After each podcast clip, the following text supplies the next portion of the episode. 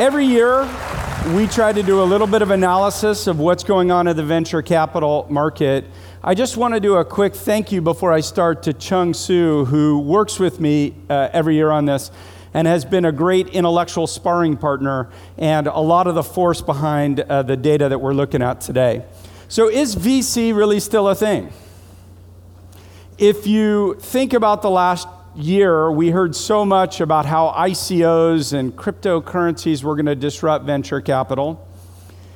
And of course, we know that increasingly there are articles saying founders want to eschew venture capital. But this has always been the case because there's many businesses that were not designed for venture capital. And some people fear that venture capital as an industry is going to be eaten alive by the SoftBank Vision Fund, by Sequoia, by sovereign wealth funds, by all the dollars. And what I thought might be interesting is to take a closer look at the data and try to understand what's actually happening in the venture capital industry. So I want to start with something that everybody knows. On the left hand side is financings going into startups, and on the right hand side is this amount of dollars going into venture capital funds. And of course, they're both up and to the right. And when I talk to LPs, I hear this um, concern that there's valuation creep and that there's too much cash coming into the ecosystem. So I thought it might be helpful to peel the onion back a little bit and look at where the dollars are going and what's happening with them. So I'm going to start with pre seed, which I think now is a well defined market. Pre seed are deals of a million dollars or less funded by VCs. And over an eight year period of time, it was up 600%. So 488 deals to 3,500 deals. But if you look at the last four years, it's actually declined by a third in the last four years. If you look at seed investing, one to five million dollar checks, it's identical. Numbers are a little bit different. It's up 300% and has tailed off by 20%.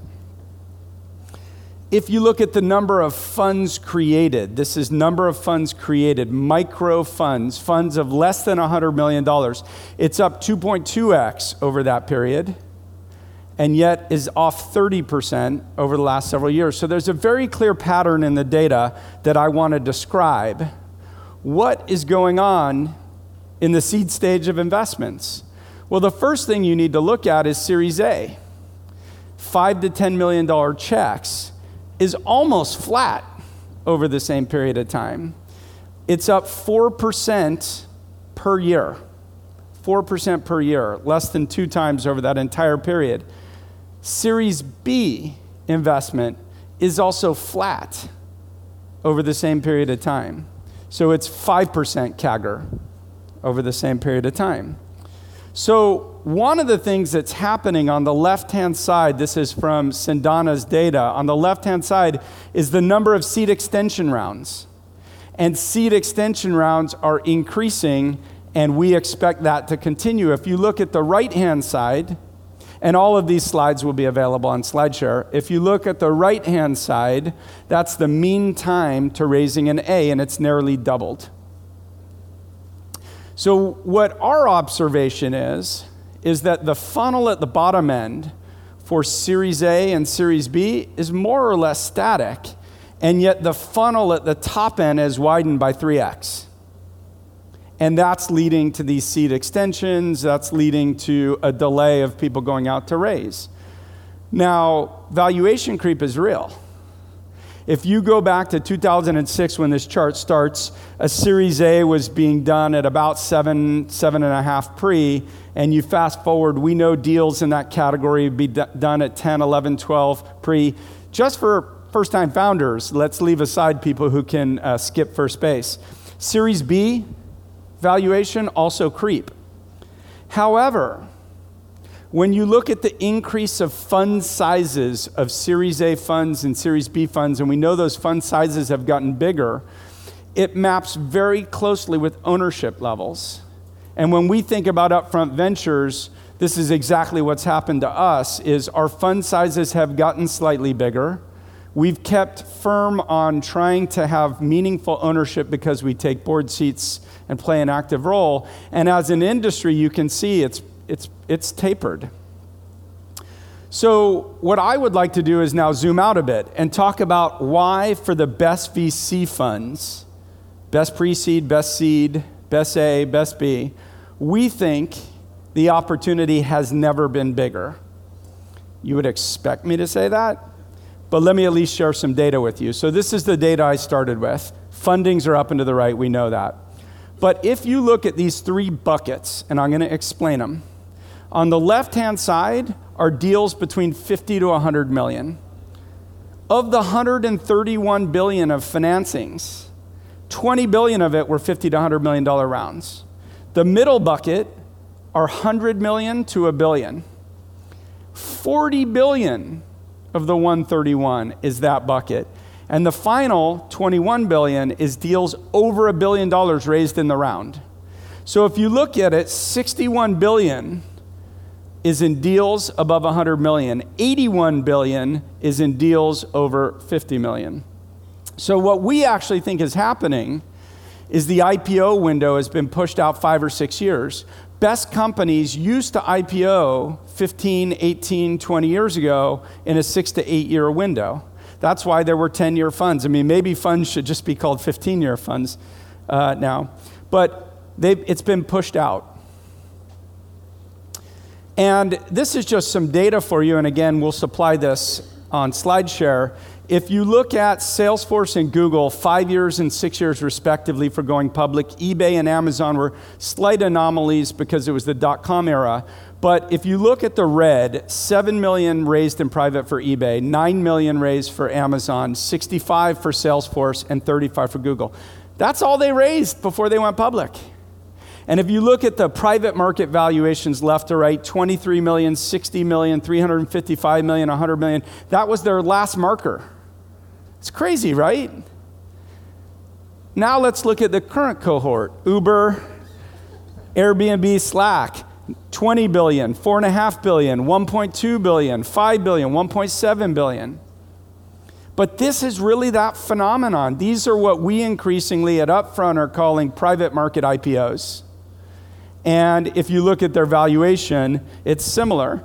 So we looked at the data and said, what if Salesforce, Google, and Amazon had IPO'd at year 12? I'm not going to take all the value that they've accrued, which, by the way, is $1.63 trillion in the public markets. But if you just take 12 years, there would have been $198 billion more captured in the private market than in the public market, just these three companies. If you plot the r- amount of mega deals, there was 198 deals of more than $100 million in the private market. And then you plot that below against IPOs, you can see IPOs are down. So it's this private market IPO. If you look at the number of companies that raised at a billion dollars or more, 54 of them just last year. So here's the data as we like to slice it. If you look at the bottom, the blue, is what we would consider classic venture capital. That's even up to $50 million rounds. That includes up to $50 million rounds, has only grown 14% per annum. And if you look at the gray, it's grown 60%, whereas just in 2013, five years ago, five and a half years ago, only 13% of financings were 100 million or more and it's now half of the entire market. Half.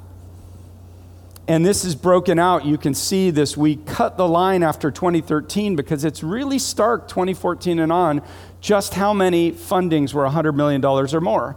So we like to think of three distinct markets the seed market, Series A, traditional investors, Series B, are moving a little bit later and skipping out on the art of the start.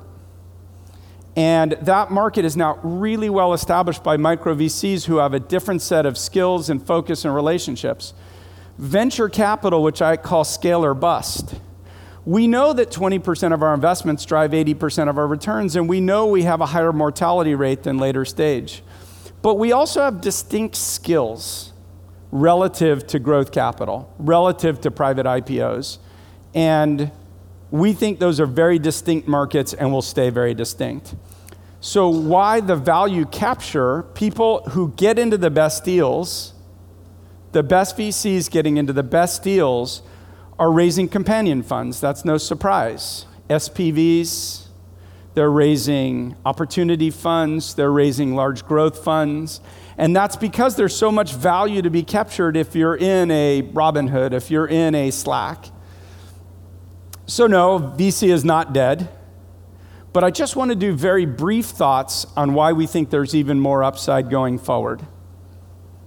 On the left hand side is US internet users, on the right hand side is global. The size of the venture capital market, how much money went into VC in 1999 was 53 billion. 2018, 55 billion. Very similar market sizes. So a lot of people want to make the comparison to 1999. But 1999, there were 100 million internet users in the US and only 250 million global. So you're talking the same dollars for an enormously larger opportunity. If you look at connection speeds, we are now 400 times faster. 400 times faster and you think about what opportunities that has created. What's up here is smartphone penetration. In 1999, there was no smartphone. And now we're at 72% penetration in the US and almost two thirds globally. We all have computers in our pockets. And of course, we're all social and we're living with some of the downsides of that. But what I have plotted here is 99 no social networks, Maybe they were starting. 2013 and today, where you have 2.3 billion people on Facebook, where you have 1 billion people on Instagram, 1 billion people on WeChat, 326 million monthly actives on Twitter, and 186 on Snapchat. The big idea for me is that when something works, when Airbnb works, when Casper works, it's not just venture capital it's the fact that everybody tells everybody and that people adopt things much quicker than they have ever in human history because of our connective tissue. What is most often overlooked is a concept called purchase friction. If you go back 15 years where we didn't have all our credit cards linked, where we didn't have ACH, where we didn't have banks linked, when I have to make a cognitive decision do I really need that 99 cent sword? Do I really need my subscription? Very big churn in terms of people's willingness to purchase. Single click to purchase, reduced purchase friction is one of the reasons we believe why ecom and other categories are growing so fast. So, this is the number of people across Alipay, Amazon, PayPal, Apple that are one click away from buying products. And of course, we look at how networks have changed over time 400 times faster. The predictions for 5G are anywhere between 100x greater than today. Some people are saying 1,000x greater than today. Let me even take 50x greater than today. Let me take 25x greater than today. Just imagine how this is going to change how information flows throughout our system. So, what does it all mean? Traditional seed and VC, we believe, is more valuable than ever. If you have a great firm that gets into the best deals, because more value is being captured in the private market. And as the value shifts from publics, it, most of that money will shift into late stage financings where the skill sets are more akin to public market investing, but we believe still creates distinct markets for A and B and C and seed and pre seed, and we think those will remain uh, distinct. And we now have broadband, mobile, social, one click to buy platforms. And the pace of technology innovation, not just the networks, but increasingly AI, that is allowing more businesses to be created and computers taking over. We're going to hear later today from Kai Fu Lee, one of the leading experts globally on AI, but focused uh, also on China. And I think you will find that our industry has enormous opportunities going forward. So, yeah, I think VC is still a thing. Thank you.